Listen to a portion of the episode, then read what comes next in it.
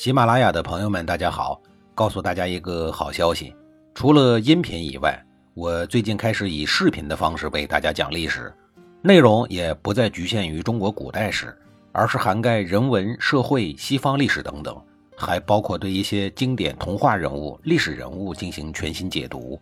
欢迎大家在微信视频号里搜索“志明侃历史”，同志的志，光明的明，调侃的侃，历史故事的历史，我在视频里等你。上一集里，我说到了田大丞相的随从看到一个快被冻死的老人，不但没有脱掉外罩帮他暖一下身体，还偷偷的紧了紧自己的衣服。有人会说了，这还是田大丞相家的随从吗？怎么连这点觉悟都没有啊？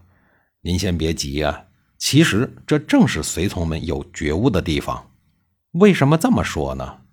在古代，越是大人物。越是要大力的宣传他亲民的形象，比如哪个老百姓有困难了，身为领导的你，如果安排个下属悄悄的去给解决了，那宣传效果等于没有；而如果您能够亲自跑过去，又是嘘寒问暖，又是端茶倒水，如果还能帮老百姓厨房里干涸的水缸里挑一担水，和老百姓吃一顿粗茶淡饭，拉拉家常。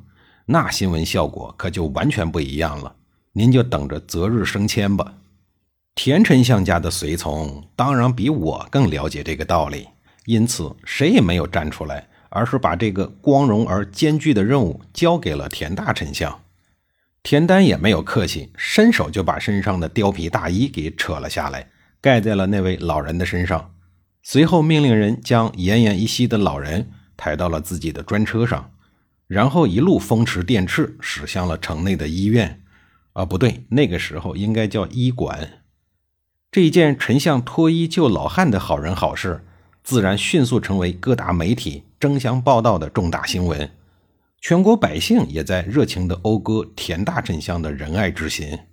一时间，有富国之盖世巨功的田丹，在国内的人气再登上一个高峰。彻底盖住了在国君位置上的齐襄王。复国之初，齐襄王对田丹自然是感恩戴德、推崇备至。不过，时间一旦久了，人的感恩想法就会被时间冲淡。这会儿，面对一人之下、万人之上田丹的超高人气，齐襄王的心里头开始泛酸水了。从此以后，只要田丹对人有点小恩小惠、仁义之举，齐襄王就以为他是在收买人心，时间久了肯定会对自个儿不利。这也难怪啊，因为他的老祖宗就是凭借几代人坚持不懈的贯彻拉拢人心的手段，最后夺了江信的齐国，饿死了齐康公。这可怎么办呢？总不能明令禁止，不允许田丹积德行善，不当好人吧？这话怎么能说得出口呢？齐襄王就像得了重病似的，很煎熬。吃不香，睡不好，还经常的做噩梦，梦见自己被田丹给废掉了，还混了一个身首异处的下场。噩梦惊醒之后，他恨恨的自言自语说：“你这么假仁假义，不就是想收买人心，想废掉我吗？嗯，你别废我了，我还想先废掉你呢。”齐襄王写在脸上的心思，被身边的一个老宦官看见了，他深知这件事情的危害性。于是决定用自己的智慧去制止思想日益滑坡的齐襄王。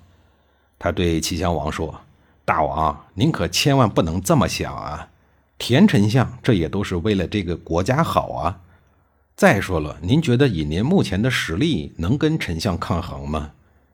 齐襄王不是笨人，经他这么一提醒啊，冷汗立刻就从额头上冒了出来。是啊，田丞相势力那么大。要想废掉自个儿，还不是分分钟的事儿。自己有什么实力跟人家摊牌呢？自己手里捧的这碗饭就是他给的，可是就这么忍气吞声，他又不甘心呢，怎么办呢？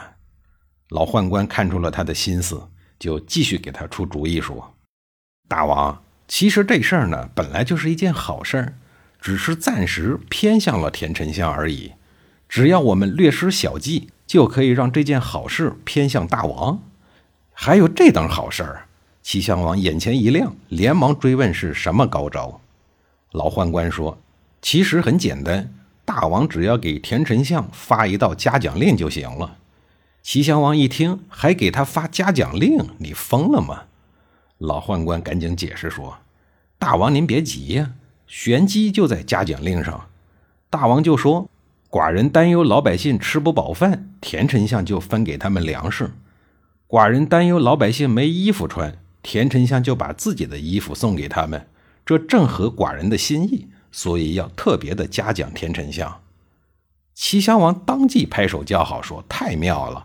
这下老百姓就知道了。”田丞相所做的那些好事，都是因为我的倡导。如此一来，自然就不会被他收买了。老宦官接着说：“这只是第一步，过几天百官朝贺，大王还要在百官面前再一次的嘉奖田丞相，既能让丞相挣足了面子，还能改善你们的君臣关系，让更多的人知道大王才是幕后的倡导者，皆大欢喜，何乐而不为呀？”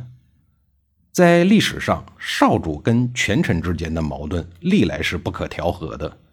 在少主敏感的心理面前，权臣干什么都是错；而在权臣日益强大的心理面前，那一张龙椅也确实有极大的诱惑力。要调解双方的矛盾，不光需要极强的智慧、耐性，还需要精准的眼光。这位不知名的老宦官正是看到了问题关键所在。所以才一击而中，既巩固了齐襄王的地位，又化解了田丞相的困境，实在是高明。齐襄王的地位牢固了以后，自然没有继续猜忌为难田丹的道理。从此以后，又对田丹推崇尊重。当田丹再次获得了至高无上的信任与重用之后，齐襄王身边的其他宠臣们心里头也开始翻酸水了。不过，以他们的实力和人脉，自然无法和田丹进行正面的政治斗争。要想解开这个难题呀，答案呢还得从齐襄王身上找。要说人多力量大啊，方法还真被他们找着了。这一天，齐襄王宠信的九名大臣联合起来，言辞恳切地对齐襄王说：“当年燕国攻打齐国的时候，楚王曾经派人支援齐国。”如今齐国大局已定，应该派使者前往楚国道谢。这帮家伙为了伤害田丹，绝口不提齐闵王被楚将闹齿剥皮抽筋的事儿。而齐襄王对他父亲惨死一事呢，也十分的冷漠。他随口问道：“那你们认为谁适合去楚国答谢呢？”九个人异口同声地推荐了田丹手下的爱将，也就是刁伯出使楚国。刁伯到了楚国以后，楚王热情地接待了他，花天酒地、好吃好喝的伺候着，几个月都不让他回国。九个宠臣又对齐襄王说：“以刁伯那种身份，能够享受那么高规格的礼遇，还不是靠田丹的权势吗？那田丹心怀异志，对内抚恤百姓，对外交好蛮夷，与大王之间根本没有君臣之别。他的志向可不小，大王您要小心啊！”七嘴八舌的一番话，齐襄王的心里头又七上八下了。之前建立的信任一下子土崩瓦解。目前以田丹为中心形成的强大实力与巨大威望，让自信心不高的齐襄王感到了压抑，他憋了一肚子闷气。过了几天，齐襄王忽然毫无征兆地下了一道口气强硬的命令，说让田丹速来宫中觐见。那么，这个思想日益滑坡的齐襄王，他到底要干嘛呀？下一集里，我再给您详细的讲述。